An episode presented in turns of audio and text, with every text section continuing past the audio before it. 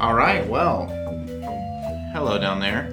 Welcome back to. The Chiss Ascendancy.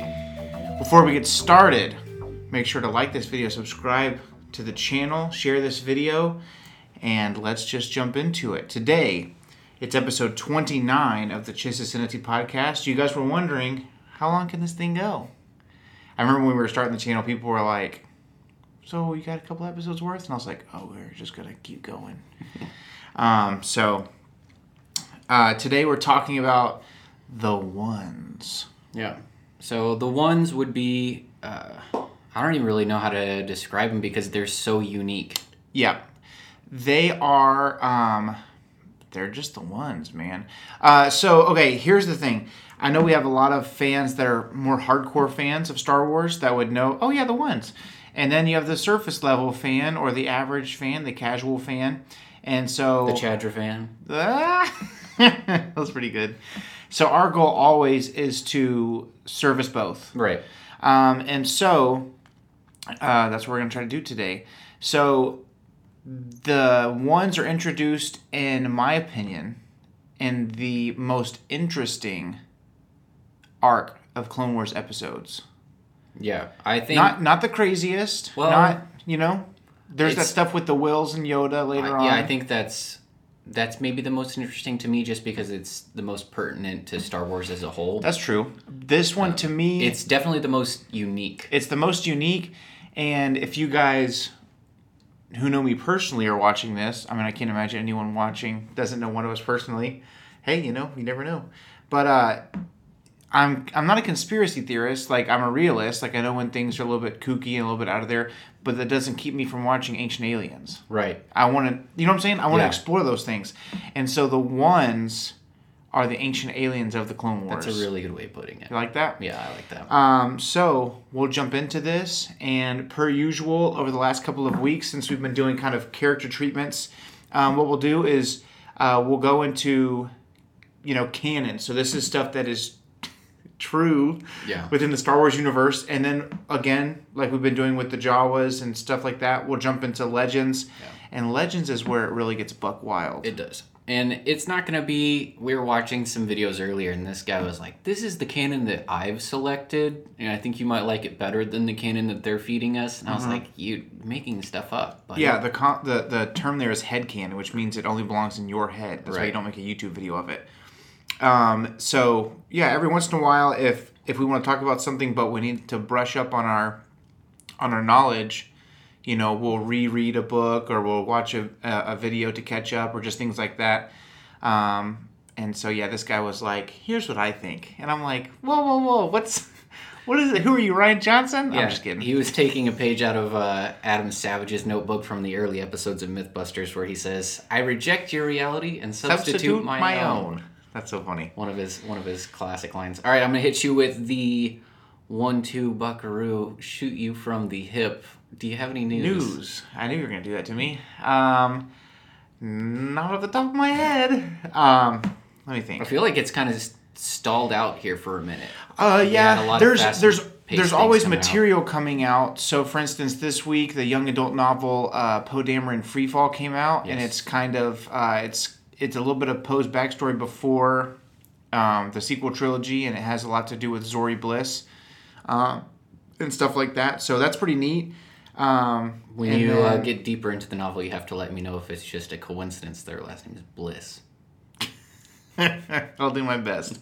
Um, other than that, nothing super crazy. Um, not that I can think of. But I'm really excited about this episode. The ones. Yeah, this is a topic I've kind of been stymied by uh, for a long time, just because we know what we know, and you have so many questions that come up, you know, based on what's seen in the three or four episodes. Well, like questions that Legends content that was going on while the Clone Wars was coming out answered.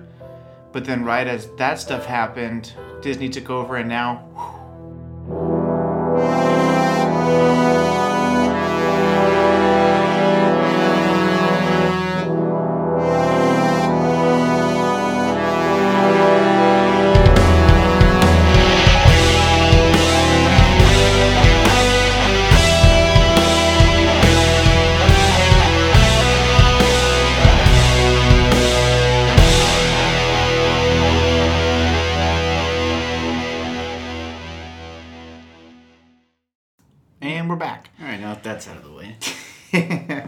uh, so here's what we're gonna do, Samuel. I'm gonna let you kind of shoulder the um, the canon material, um, and then I'll jump into legends uh, because the legends material is basically all out of a what do you call a a series of nine things like a trilogy a what do you what do you call that a nineology I don't know I think it's just a series. Yeah, you would just call at it that a series. point.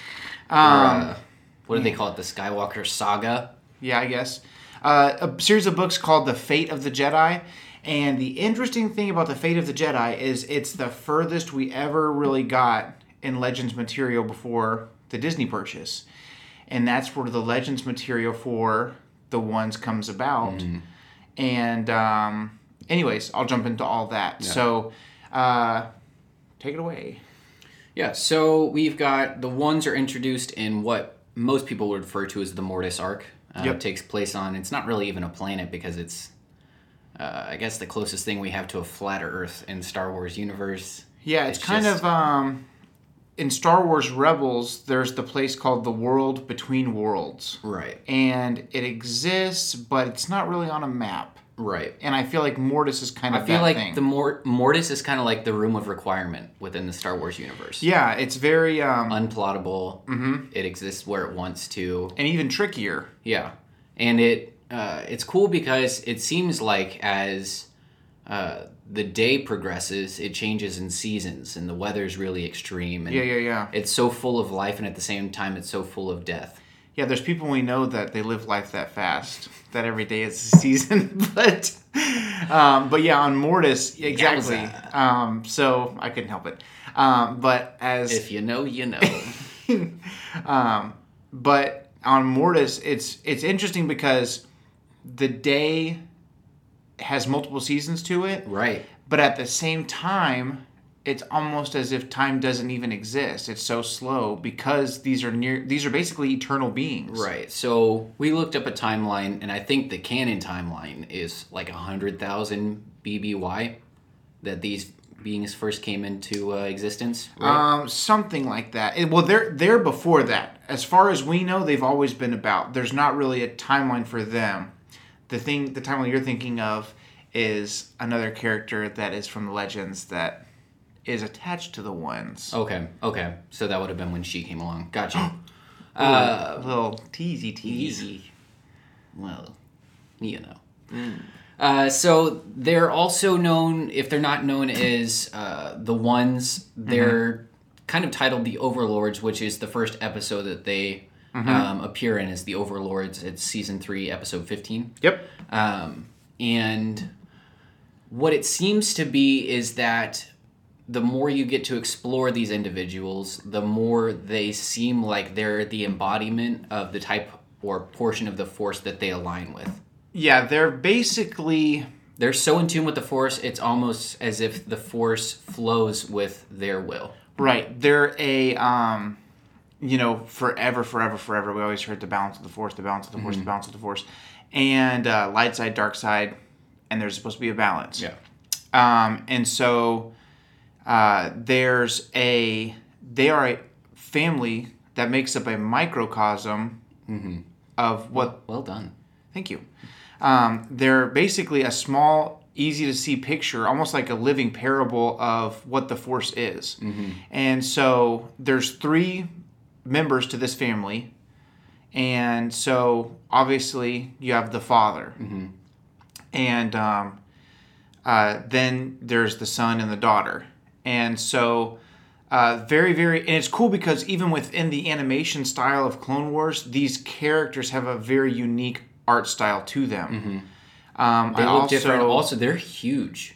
yeah, Yeah, I remember uh, they meet the daughter 1st Mm-hmm. Anakin and Obi Wan and Ahsoka. They appear to these coordinates. They are in communication with Rex. They're both at the same place on the map, and they can't find each other. Um, Mm-hmm. essentially, they get tractor beamed in. They wake up. They don't remember who landed the plane or the the ship. right. Um, and the daughter welcomes them, greets them, starts guiding them to meet the father. And, And she's she's, she's like head and shoulders taller than Anakin. Yeah, she's, she's- massive. she's super tall, and the cool thing is the daughter is an embodiment of the light side of the Mm-hmm. force, and so she has like This grace. there's a grace about her where she's kind of flowy, uh, very Sidious from Star Wars Battlefront, where he's just like, yee, just kind of like floating to where you know where he's gonna be. But anyways, uh, and she also has this light about her. I mean, no pun intended. She's Right. she's an embodiment of the light side of the Force, but she's also a there's like a glow, a, a physical glow to Right. her. Um, and then her counterpart, Is the son. the son. who funny enough he's voiced by sam witwer obviously who else are you going to get to do that but he kind of looks like sam witwer he a looks bit. a lot and in fact you know as i was watching star wars darth maul wasn't back yet right in clone wars and so when i heard the voice i wasn't as attuned to it you know now Mm-hmm. see i was because i played so much of the force unleashed Right. you know immediately also his face kind of looks like a uh Uda- Uapau. yeah Pau'an, yeah Pau'an. Um, so when I I, I recognized his voice, but his facial expressions were so on point that I was like, "That's Sam Witwer." Like I just knew right off the bat. Mm-hmm. Um, obviously, I'm a big Force Unleashed fan myself, and so I was like, "That looks like Sam Witwer." And then of course I heard it, and I was Mm-hmm. like, "What's going on?" And for a moment before the story unfolds, I was like, "Oh my god." They found a way to have a almost like a Star Killer character, Mm-hmm. um, but basically basic like this is like this, This blows is the Star, Force Unleashed. Yeah, this blows Starkiller out of the water. Yeah. Um, so you have the daughter who's an embodiment of the light side of the Force. Mm-hmm. Then you have the son who is an embodiment of the dark side, and also a. It's cool because it's like okay, so the light side of the Force, the daughter, she's gonna be nice, he's gonna be mean. Like it's much more complex than that, Mm-hmm. and you have the the joy and the freedom that the daughter kind of moves with. I think it's kind of a part of that grace that you see her actually Mm-hmm. physically move with is because there's that lightness, there's that peace Mm. um, to the light side of the force. And throughout the arc, you see the son is very tormented and he's very, um, you know, even from the beginning when he knows who anakin is he knows why the father's kind of pulled him in yeah, he's still operating from within the shadows from the get-go Mm-hmm. you know he's manipulating anakin through force visions and illusions right. Um, very dark side tendencies that you would expect someone who is an embodiment of the dark side to to use to employ Yeah, very um, extremely powerful and couldn't be more paranoid. right You know, Yeah.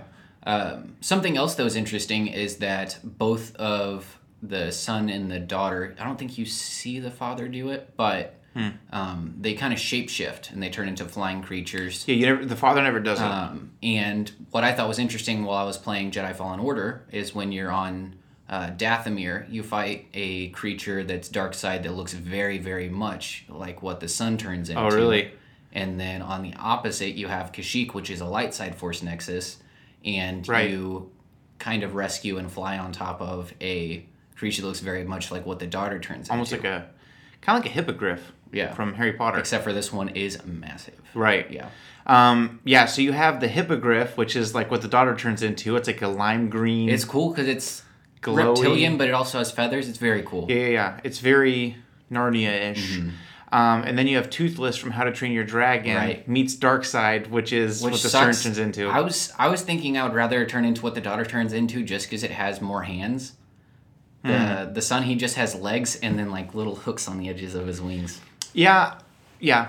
I thought that Very the son's, bat-like. the son's character could have been more. It was very like, not satanic, like in a religious sort of way, but very dark and evil, Mm-hmm. scary Satan kind of Halloween look. Um, I wish that he would have been more, less rounded in the face. Yeah. I don't know. It looked like toothless Yeah, to me, very, so I was like, very oh. loath cat in the face. just Yeah, yeah, yeah, yeah. Very just like a nice you know, semicircle face. uh, something more to the point would have been more, I guess, a more aggressive look.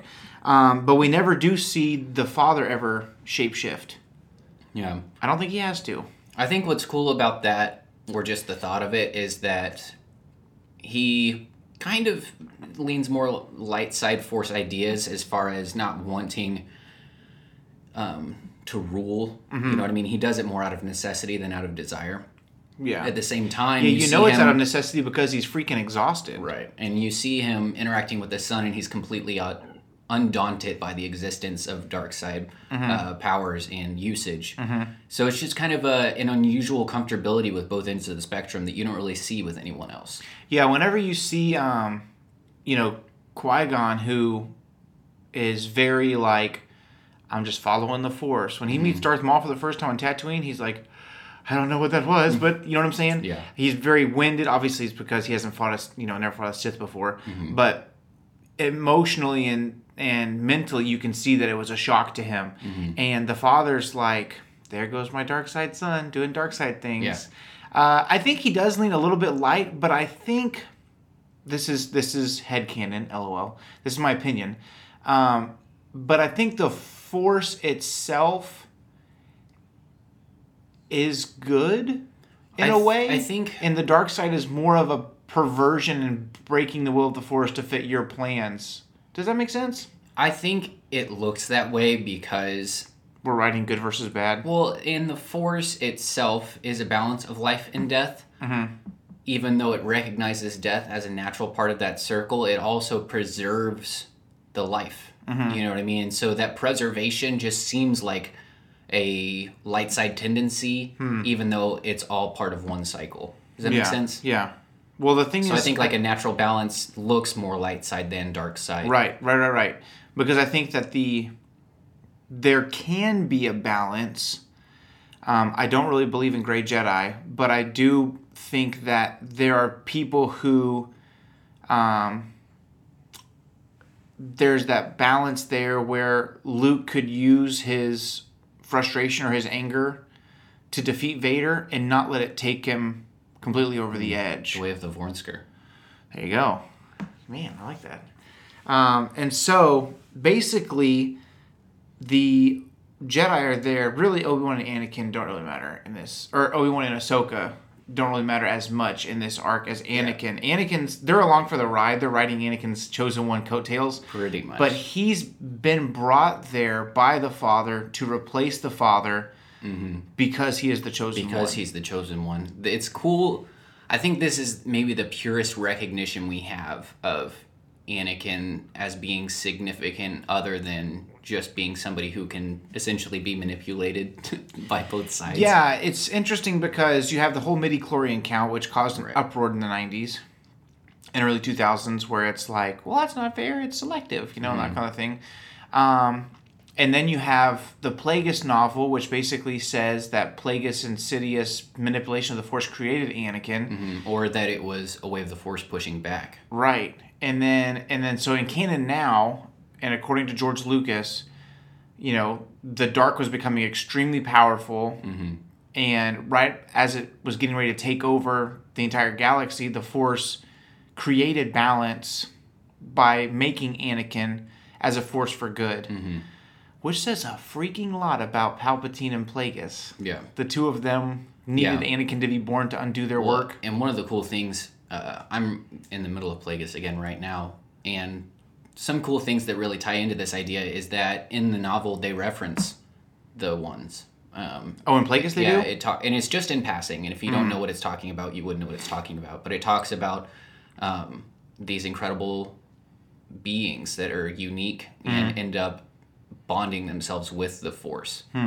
Um, kind of is what you see is that Yeah. embodiment of the Force by that bond. Dang, I wonder if that's if that's if that is what he's referencing. That's pretty impressive. I think it is because we looked it up and the book Plagueis was released after this episode arc had happened. Right, right. And George Lucas was the one who created all the ideas for Plagueis. It was just James Luceno who wrote it. Mm-hmm.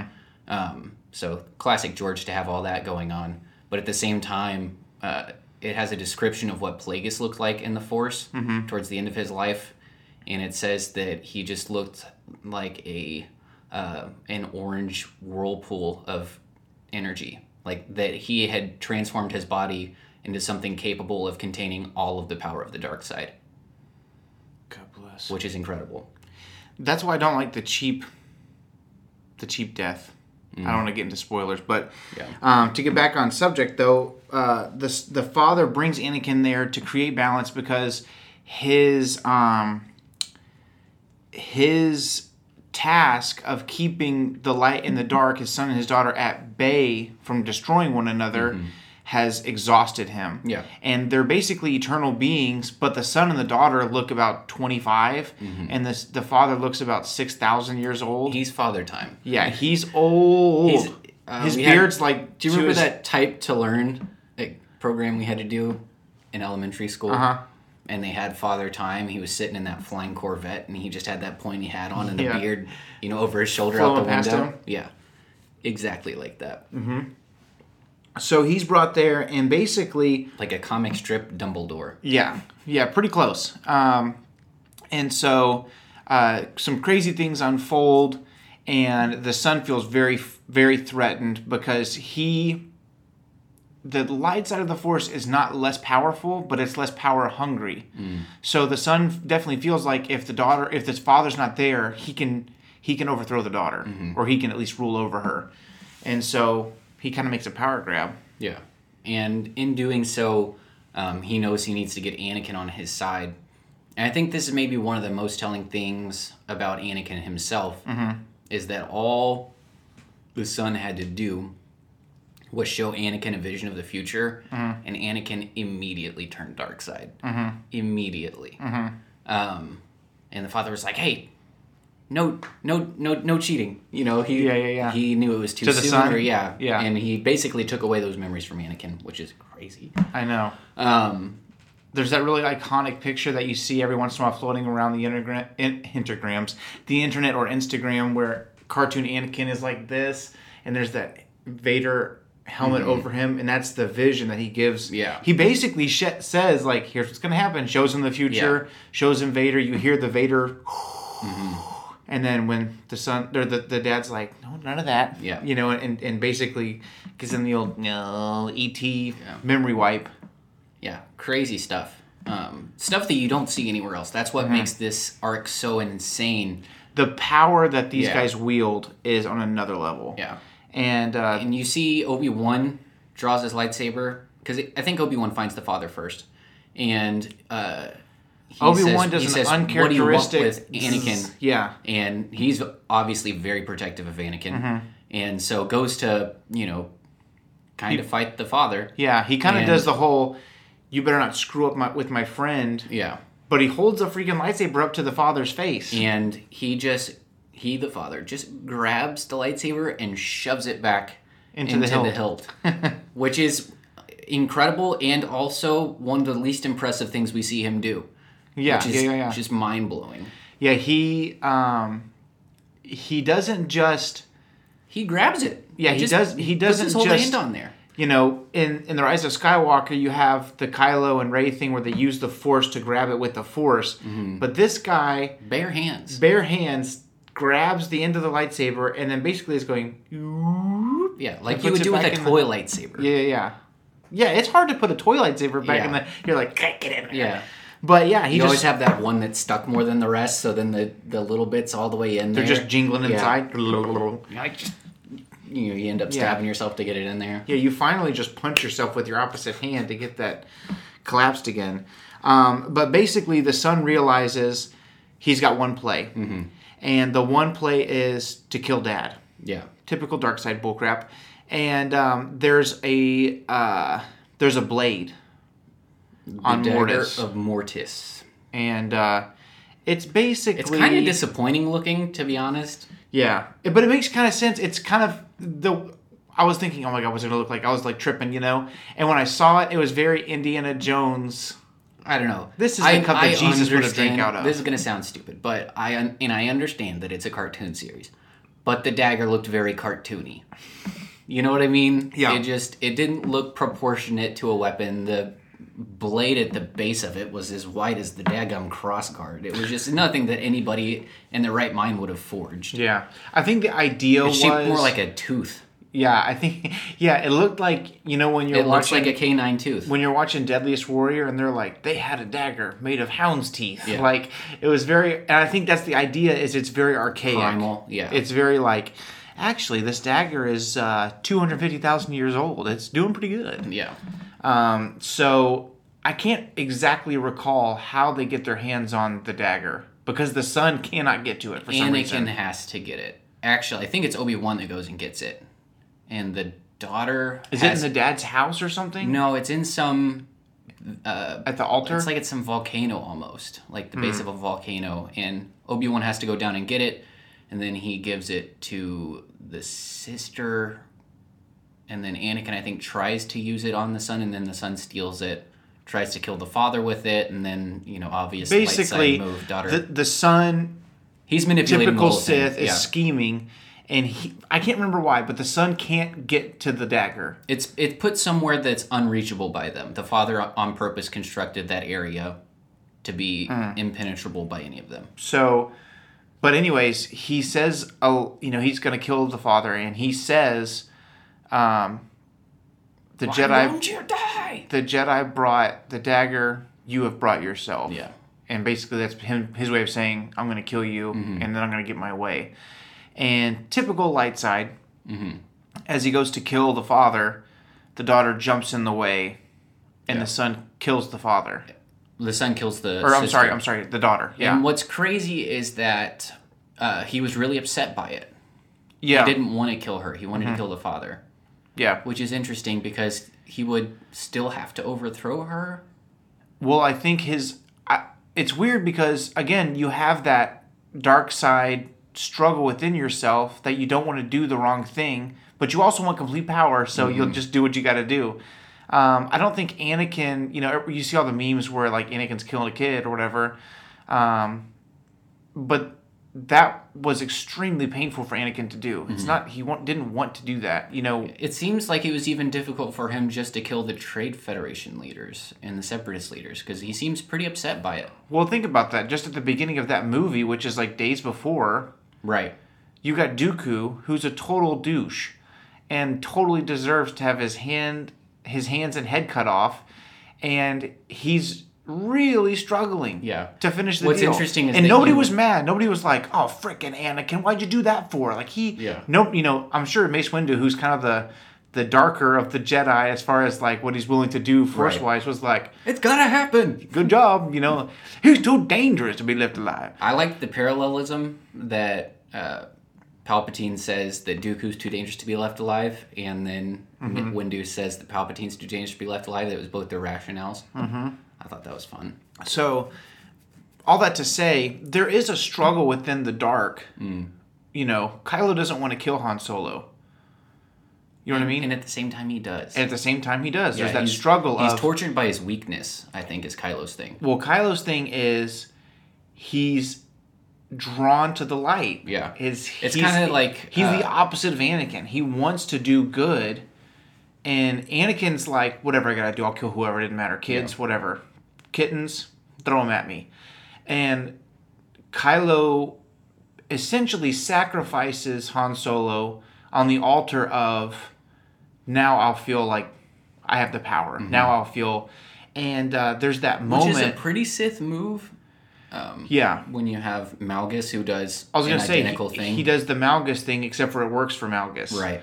Um, and so basically, the son. I don't think the son ever want. I don't think he really wanted to kill the father, and I don't think he ever wanted to kill the daughter I think he. I think he was. I think he was just sick of being second fiddle. I think he wanted to kill the father. I think he really did because he seemed to have genuine hatred for his father. He was saying that he was dying too slowly. yeah, I think that there's a built-up.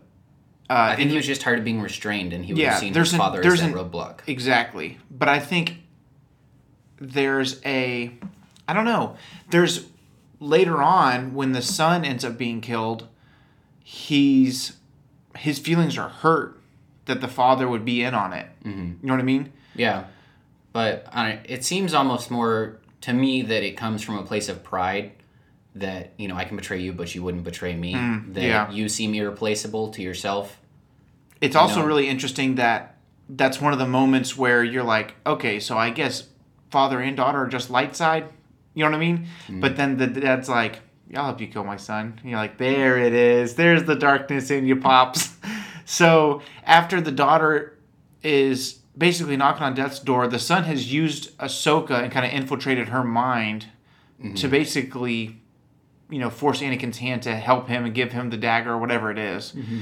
And so he's going to die, and the daughter who has saved the life of the the father, she as her last thing reaches over and Anakin is like a weird conduit who takes the power from the daughter and transfers it to Ahsoka, saving her life. And then after that, um, the very next episode, they're stuck there, and it's just the son and the dad. The father's dying, and he basically says, "I don't have much time. We've got to defeat my son." And it's a kind of a sad moment because you're hoping that the balance is that I mean we know that what Anakin has to do, but in the moment if you're just living episode to episode, we're hoping that the balance is Anakin just stays on Mortis and replaces the father Right. and we're coming to the realization that it's more of an ironic balance where we're just going to make the balance sheet say zero Yeah. and kill them all. Yeah, kind of a, a foreshadowing of what he ends up doing. Right. Um, it is something that needs to be mentioned is that the father, to test that his theory was right, made Anakin try and control the son and the daughter, and he does. He just manhandles them with the Force. Right. Um, and you kind of get that cool like yin yang aerial shot where they got the courtyard that uh, kind of is. It looks like a solar calendar almost of all the things that happen on Mortis, and it has, you know, all these symbols to represent the balance that's there. Very cool scene. Yeah. Um, it's I just always, I always was kind of not frustrated, but like, I don't know. How It- does he have that power? But then, but at the same time he's so manipulated and i think about how any like, jedi how- who could have fought general grievous could have just used the force you know what i mean like there's yeah. that power that was just overlooked and maybe on Mortis, because it is obviously like a planet almost created of force energy. Maybe it was like Everyone's it had just- to happen there i don't Yeah, know yeah, yeah. like it was a unique event i don't i don't really know You know, it's I just can one of those questions that I can see the father going, okay, my work here is done, and almost lends his power to Anakin. Does it make sense? Like in a way, it, it seemed like that came from anakin Yeah, entirely like yeah, the father yeah. Mm-hmm. definitely had to manipulate him a little bit but just to push him over the edge to do it right? but it looked like that was all anakin to me With the with the daughter gone, if the son is not destroyed, dark side dark side's way too powerful way too powerful. Um, and so basically, the father teams up with the three Jedi and they kill the son. And after that's done, the father kind of he's pretty much just waiting to die kind of Padme esque is just like, well, now my heart hurts. Um, and he says, well, now I'll die with a broken heart. And that really sucks because he's just trying to do his best. For all of eternity, he's just had these stupid two kids fighting. And the last thing he has to do is watch both of them die by the sword. And he's like, well, that's it. yeah And so the father, like you said, very Yoda is just like, I need rest. Like, I've had enough of this. yeah Um, so he gives it up, and in that moment, he says, "Just as I, you know, had hoped, you restored balance, and if um, he goes, now remember this because you need to do this again." Mm-hmm. And he says, "But protect your heart." Now that'll preach. But um, so he dies, and Mortis, in a strange, backward, terrible, sad way, the balance is restored. kind of to take the whole microcosm idea a little bit further. Uh, the father brought Anakin in, hoping that he would just kind of manhandle both sides, and then he ended up killing everybody, which is exactly what the Jedi did. Yeah. Hoping Anakin would come in and have their perverted idea of what balance is. Have you ever seen that meme where it's Thanos with the blade and it says 10,000 Jedi, zero Sith? And it's like Perfectly perfectly balanced. balanced as all things should be. Yeah. Um, but he, and then he ends up literally killing everybody. Yeah. Everybody involved. Yeah. It's a very sad but pretty realistic way of the way things needed to happen.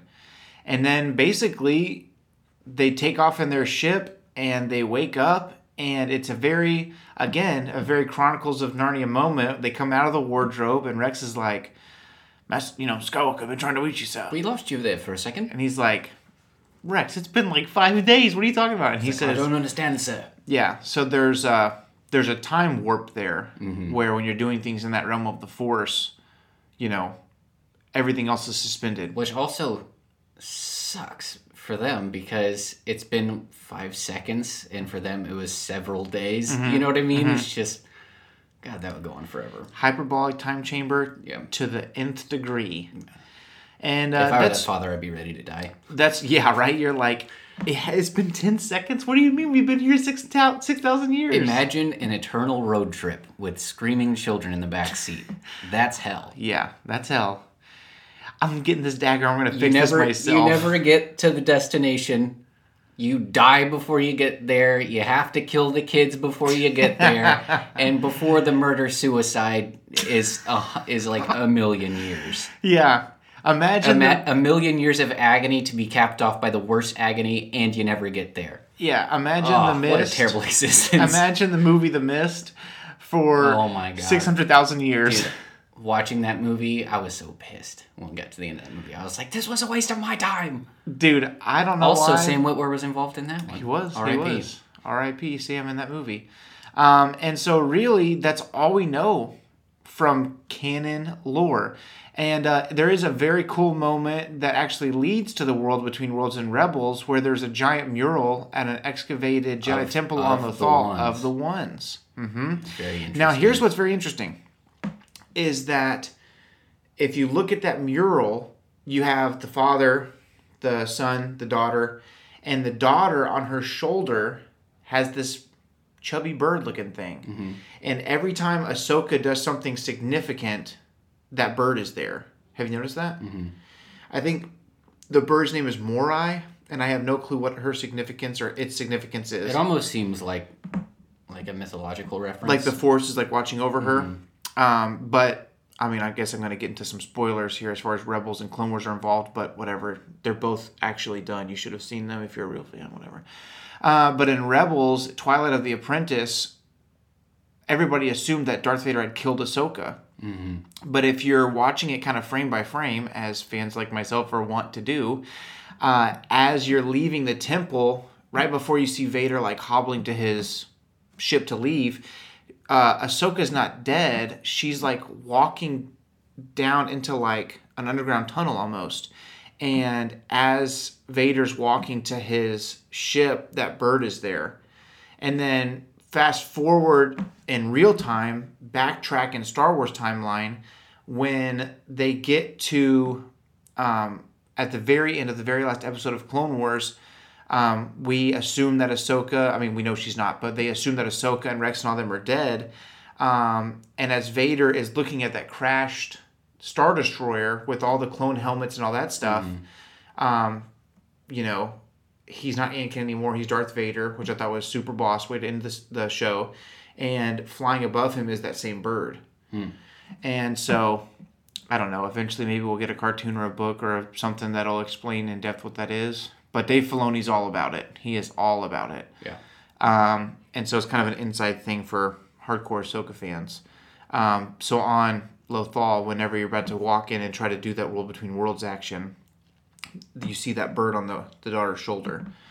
And I don't, th- it's not a smaller version of her, whatever she transforms into.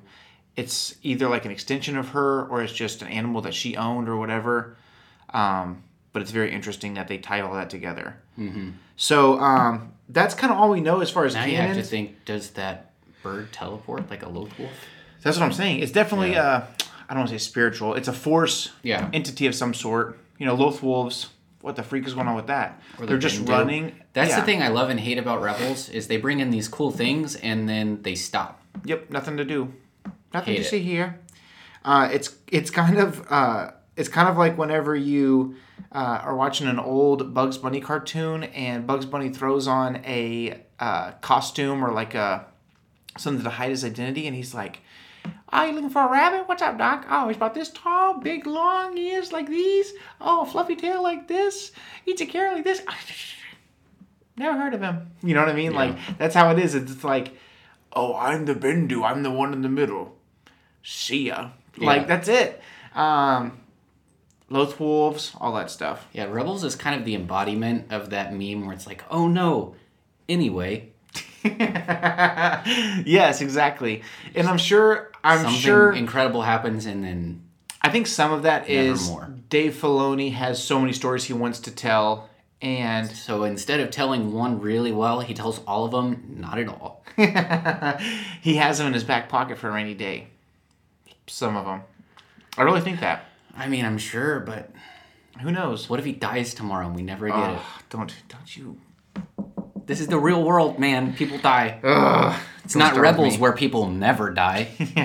Kanan's like, I'm even dead and I'm back. Rise of Skywalker. What is his name? Krillin? Krillin, oh my god. Back from the dead again, again, again. Okay, so Legends. Whoo! This one's a spicy meatball. Um, I have no clue what our time is. We're in it. What, where are we at? I don't know. I wasn't tracking. I think it was 40 minutes ago. We started 35 minutes ago. Okay, that's fine. Um, so, uh, Legends material. So here's where all that timeline you're talking about comes in. So in Legends, it's a little bit different. In Legends, um, so in canon, what we have now as far as Clone Wars and all that stuff, there's no real beginning. In Legends, the ones are mortal to start, except for the father. I know it's kind of a hard thing. Anyways, but they're so so so powerful. It's almost like the concept of gods and demigods. Yeah, they're so powerful that their existence threatens the known galaxy, so they remove themselves to um, a planet that's not named. It's just known as it's a tropical planet. That's all we know. And uh, there are two force nexus on this planet. Now, if you're like, I don't know what that is, you're losing me. A force nexus is a place or a item, not an item, but like a location Usually a location. um, a very specific location most times. For instance, if you've seen episode 5 The Empire Strikes Back, when. Luke goes into that dark side cave, that is a force nexus where the dark side of the force is especially powerful and can trick you into doing things that will lead you to the dark side. And that's why Luke has that vision. Yeah. And it forces him to forego the rest of his training and go to Bespin. or a more recent reference in The Last Jedi, that little suck hole. There's in- that in the dark of side the Jedi cave temple. at the bottom of uh yeah, the, the near the the mouth of the island Yeah. that Rey falls Or into. apparently uh, the remains of the Death Star on Mm-hmm. Yavin. So uh, those, that's what a force nexus is. It's an area or a location that is overwhelmingly strong with one side of the force or another. Um, so on this planet that they banished themselves to, you have the father, you have the son, and you have the daughter. Same three characters, same characters, not similar but different, same exact characters as in Clone Wars. Um, and as they're introduced, they're introduced in a book series called The Fate of the Jedi. And they're really not that important except for they are the origin story of this fourth character. So while the father, son, and daughter are on this planet, I, in my mind, they're at two poles of the planet. You know, and you could have like King Kai's planet where it's like the size of this room. right. Um, but I imagine it's a smaller environment, and there is the the font of power. Um, and I looked it up. It's not fount. It's font, um, which is strange. But there's the font of power, and there's the pool of knowledge, and so these are basically like the tree of knowledge of good and evil in the Garden of Eden. It's basically we can exist here forever, but don't touch these things. Um, so the son, who is drawn by the dark side of the force, um, drinks from the fountain or the font of power Classic. goes full dark side. You have the daughter, contrastly, that is drawn more to the light side of the force. And which this was kind of a conundrum for me because to me, obviously having a Christian background, to me, you're only as good as you are obedient. You know what I mean? Yeah. So she breaks the rules as well. So I was like, well, that's dark side. But she breaks the rules and she bathes in the uh, the pool of knowledge. How, how fitting that the light side you get consumed by it by cleaning yourself. right, right. These ablutions will possess you with the light. You know, don't Yeah. do it. It, it actually kind of reminded me of that fount or that place in in dwarves where she has to go that uh, queen has to go dip into to to get her magic. Mm, you know what I'm yes, talking about? yes. So, anyways, um, A force nexus of its own. of its own, yeah, a magic nexus, if you will. Yeah. So you have the son who drinks from the font of power, and you have the daughter who bathes in the pool of knowledge, and now they are immortal. And apparently, the dad's always been immortal because he doesn't do either one. So he's the balance because he doesn't do either one, but he's I don't know. They don't really explain it that well. But these two go from mortal but very powerful or semi-immortal to full on we're living forever. Um, and then about a hundred thousand years before the Battle of Yavin, which Imagine is a long freaking time. time. Living that long on a planet with your dad and your sister, kill me. I'd go dark side. I'd go full dark side. So there's a young human lady. Um, we don't know what her name is, but she crash lands on this planet, which kind of seems whatever to me, but whatever. If if the father's like all powerful, he can be like, oh no no, we don't need any more troubles here. You go back. Uh, but she crash lands there, and she becomes a servant. She becomes a servant to.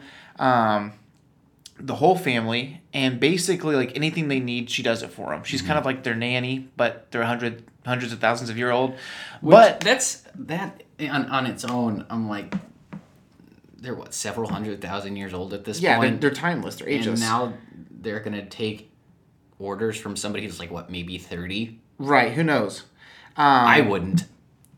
so Listen here, whippersnapper. I've got turds older than you. yeah I've taken dumps that took longer than you've been alive. so um basically What if they did? What if they pooped for like 50 years? Like, I mean, why like, That's a long poop on the toilet. Right. 50 years. i mean i imagine once you once you become like an embodiment of one or the other sides of the force You don't poop anymore? you probably don't need to eat i don't know it's a I weird would thing to. i would still like to eat yes um so basically Tasty Force coconuts on the Um, tropical island. yeah, yeah, we're gonna go to the Force Beach, do some force surfing. Um, so the this woman, she becomes a very integral part of this family, this environment, whatever, and uh, basically she becomes the mother, and they start calling her the mother. Um, so you have the father who's pretty much all powerful. You have the son who's an embodiment of the dark. You have a, the daughter who's the embodiment of the light, and then you have this completely non-force sensitive, mortal young lady who becomes the How mother. the frick does that work? I don't know, but it's because of her devotion uh, to them and all that stuff, I don't care how devoted you are. You're 30. right? And so uh, basically, um, she loves them and cares for them, and the father has a hard time. Um, has a hard time keeping the son and the daughter away from each other, away from fighting, all that stuff. And the the mother has this talent to keep everyone satiated, everyone's happy. She even you she even teaches or convinces the dark side, the son, uh, to use his power for good. And he, so there's like cliffs and stuff where they live. And instead of using it for evil, he uses his force lightning, which is red, which Yeah, is super dope say, which is red. um, to create like ha- homes and hallways and stuff out of these cliffs. So it's like, Very nice. yeah, so she's doing all this cool stuff. Well, anyways, the thing is though, she's still mortal, right? And so she's she begins to age. So by the time she's getting older and she's she's reaching her mortality. Uh, the peace can't be kept anymore, and so this argument starts breaking out between loser. the right between the the son and the daughter, and um, so she's very very desperate. She feels she's at her wits end. She's too old to physically get in between everybody and be like, "Hey, y'all stop it," you know. Like, let's be real. She never Was could she- have, yeah, was right. she ever powerful enough? So here's what she does, dude. She runs and drinks from the fount from the font of power. What if you have a, f- a font power uh, Mai Tai while you're sitting in the uh, light side pool? What happens then? You're about to find out. She she drinks from the font of power and then goes and bathes in the pool of knowledge. Should have done it at once. and she becomes the most powerful force user of all time and it alters like everything about her basically her body is destroyed almost and it becomes this next level thing and she becomes so powerful that she nearly kills um, the son and the daughter. And so um, to save uh, to save the family the father basically uproots them and takes them to I'm guessing Mortis. And while they're there, they basically encapsulate um, this tr- this uh, island or uh, planet that she's on in a part of space called the Maw, and she's stuck there forever as long as there's balance to the Force. And so, as the light and the dark continue to coexist for 100,000 years on Mortis, she's kept in basically like a cage. Similar to if you've seen the show Supernatural, like the cage from Supernatural where you can't get out unless you're let out. So she's stuck there because there's balance. And so, really, even though she destroys herself and nearly kills the ones, she helps them keep that balance because if they're angry at each other and one kills the other one, then she can get out. Mm-hmm. And so during Clone Wars, the son accidentally kills the daughter while trying to attack the father, and then the son has to die. But it happens in such quick succession that there's still balance. And so that's kind of kept. And then things get a little bit out of balance, but then Anakin comes around. 'Cause you got to remember, in the grand scheme of things, what's mm-hmm. 20 years to 100,000 years? So 30 or so years after um, the events of the Star Wars that we know, um, Han and Leia's son Jacen, not Kylo, this is from Legends, Jacen Solo falls to the dark side and becomes Darth Caedus. Darth Caedus destroys multiple things and kind of shifts things back, and enough of a shift takes place towards the dark because he feels like the dark has to be powerful enough to keep peace. So he's kind of following in Anakin's footsteps. I'll go as dark as I need to do to create peace. And as a result of some of those things, the Maw is opened up and Abeloth is released. Nice. So um, after that whole shenanigans is done and Caedus is defeated, um, we think we're doing great. And basically, Abeloth comes to wreak havoc on the known galaxy. And her thing is if I can't be the mother to my kids who are now dead, then I'm just going to wipe everyone out. Sick. And so she her goal is um again, she has all these force powers, right? So she changed from a norm- normal human woman. Yeah, think about like a venomized Mara Jade. Yeah, she's like she's very much like that Venom character where um it talks about if you saw her in her natural state that she has like uh an overly large mouth and all of her teeth are like very very sharp like almost like very much like venom. Um, and then from her elbow down instead of having arms and fingers she has tentacles. And it's just a very like she, her body's just been wrecked by the force and there's this imbalance inside and um, it's kind of like menopause basically. Uh, and so uh, so basically they have to destroy her and More like uh. paws tentacles. Okay good one. Uh, so at this point uh, luke skywalker uh, man there's so much that goes on. But basically if she touches you she can drain some of your energy from you because she has all these force powers right? and if she can take some of your essence um, she Which can Mark Hamill was also present for. Yep. If she can take part of that essence into herself, she can then change her appearance to look like you.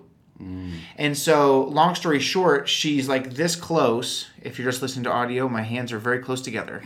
Um, she's so close to, uh, she has taken some of the, uh, she's drained some of the force essence from this very popular senator who's on the rise in the in the new republic and she's going to become the head of state and basically just declare all out war and basically just destroy all life as everyone knows it. And luke and some of the other jedi are the only ones who know what the deal is. And so long story short they fight and they go into like almost like a spiritual world very world between worldsy before that was around. Mm-hmm.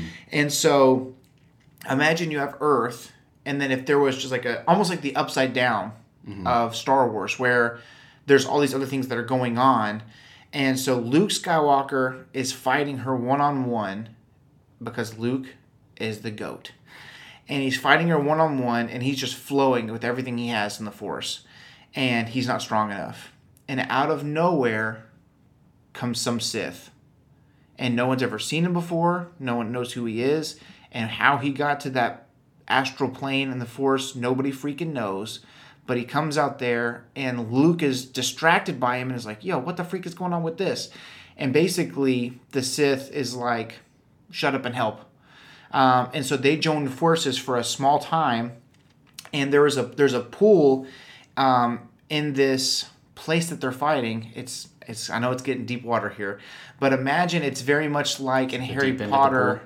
It's the deep end of the pool. Imagine it in, like in Harry Potter. Remember whenever uh, if you go through that um, that mirror that you're basically dead. Whenever they're fighting in the Order of the Phoenix, Uh, it's not exactly how it works, but yeah. but you get the idea, right? So um, if you die, that's where your soul goes, or something like that. Yeah, if you fall through it, you're in there You're as toast. you die. Okay, so that's the same thing. So there's this pool. Maybe this person ripped it off from Harry Potter. I don't know. But there's this pool where if you fall into there, you're into eternity. Your soul's taken, and basically, there's that's that's their afterlife essentially. Um, for those who don't have the power within the Force to transcend that place, and so they fight, and they basically barely make it to where she, you know, is defeated or falls into the pool or one or the other. I can't remember. I think she has she falls into the pool or they push her into the pool because you have this Sith who's Darth Krayt, one of the you know most powerful Sith ever. He's going to come generations later to upend the Jedi, but that's down the road. Um, so him and Luke force her into the pool. She's defeated, and as they resurface, Krayt goes his own way on this astral plane. We don't know where he goes, and Luke reemerges to the known world from the time he's living in. Mm-hmm. And you know, he's spent, she's barely been beaten, and everybody's like, yo, so what happened? And he says, she's gone, but she is so powerful. No one else has ever broken out of that eternity, basically. Mm-hmm. But if anybody could do it, Abeloth could do it. And the way that the series, The Fate of the Jedi, ends is that Luke and Ben Skywalker get in his ship and they just start fight. They just go searching for Mortis because it's very much kind of like Luke going out to find Ahch-To after mm-hmm. Kylo falls to the dark side. Luke d- knows that he cannot defeat Abeloth, but with the art with the Mortis blade, he mm. could. And so the series ends with Abeloth's out there somewhere. She's not dead.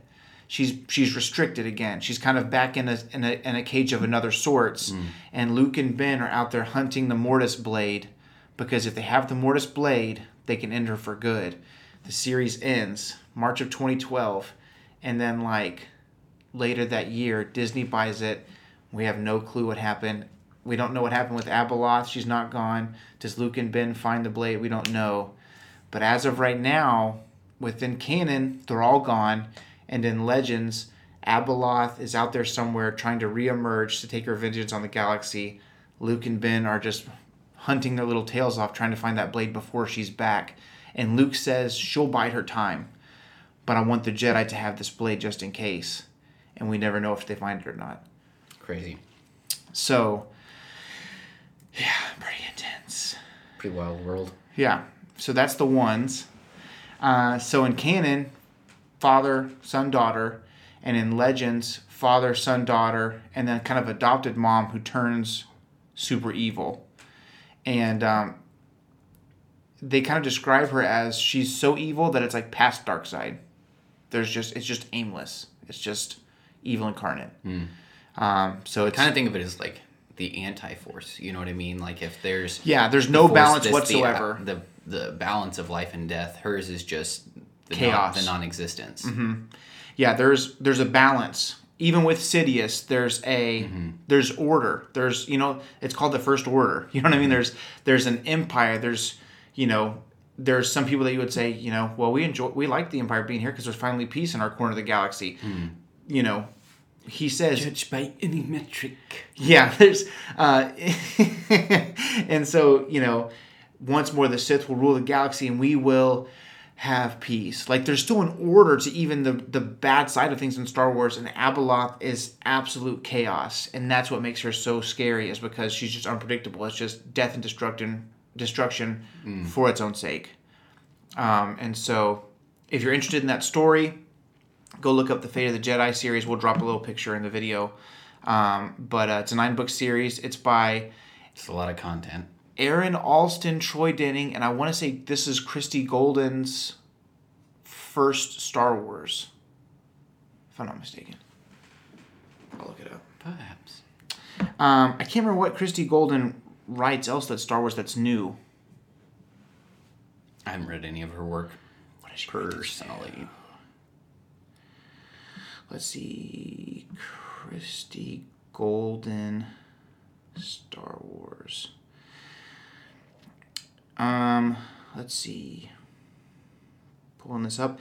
Uh, I did have a question for you. I wanted to know what you thought about um, if Anakin had just been able to control them from the get go. Yeah. I don't know. I was thinking about that, just hypothetically. Because the father would have to believe that Anakin would somehow acquire the longevity to be the balance long term. Oh, sure. My- Dark Disciple. Duh. Oh, did she? Mm-hmm. I remember uh, George Lucas's daughter did like the original work for that story. Yeah.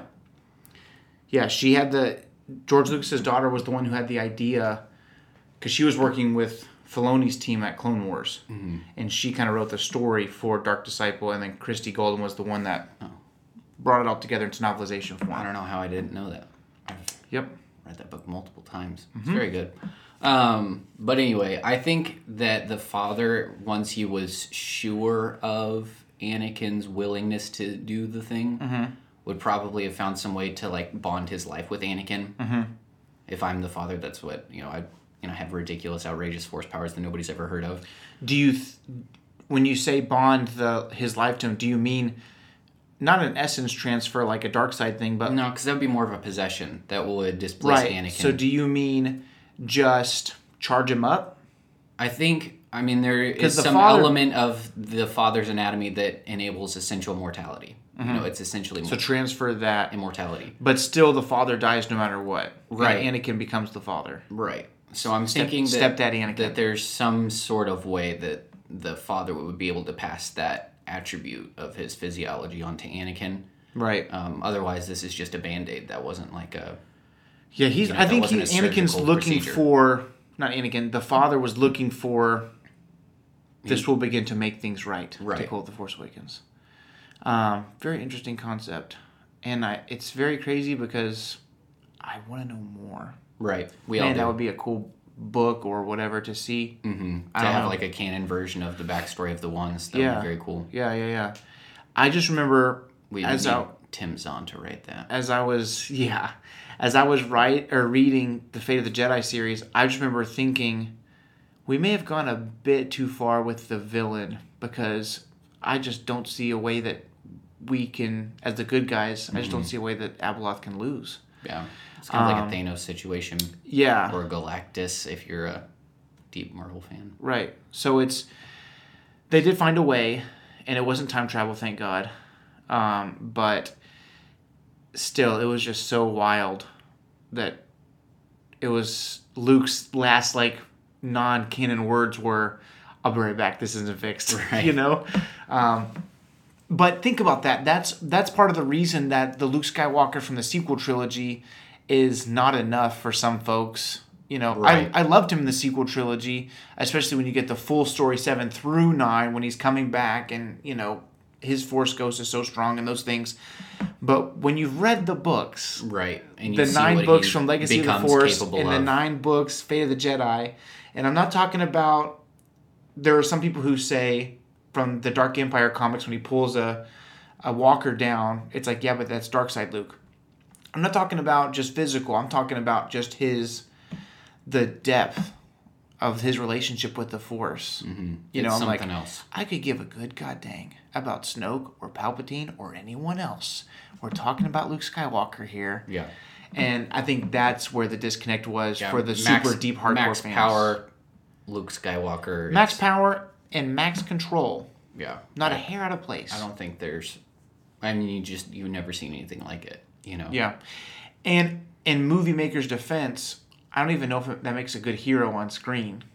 Because it would just be two hours of him just kicking butt and taking names, and then we'd all go home. I'd pay to watch it. Think about it. You watched Rogue One. What was your favorite part? Vader. the Vader slaughter scene, right? So if you could watch that for two hours, yeah, I guess I would do it. I guess the the height of Anakin or oh, sorry Luke that we get from the sequel trilogy would be his uh, faked duel with Kylo. Mm-hmm. You know that's the most powerful thing we see him do. Bro, there's concept art from I want to say from Colin Trevorrow's Rise of Skywalker ideas where Luke appears to Kylo and is like you're you're failing. You're not gonna you're not as strong as you think you are. You need to come back to the light. Palpatine's too strong for you. I can't but there's a moment anyways, I can't remember exactly what he's saying. I was reading kind of the script that goes along with the concept art and Kylo gets mad, you know, per usual, and swings at Luke.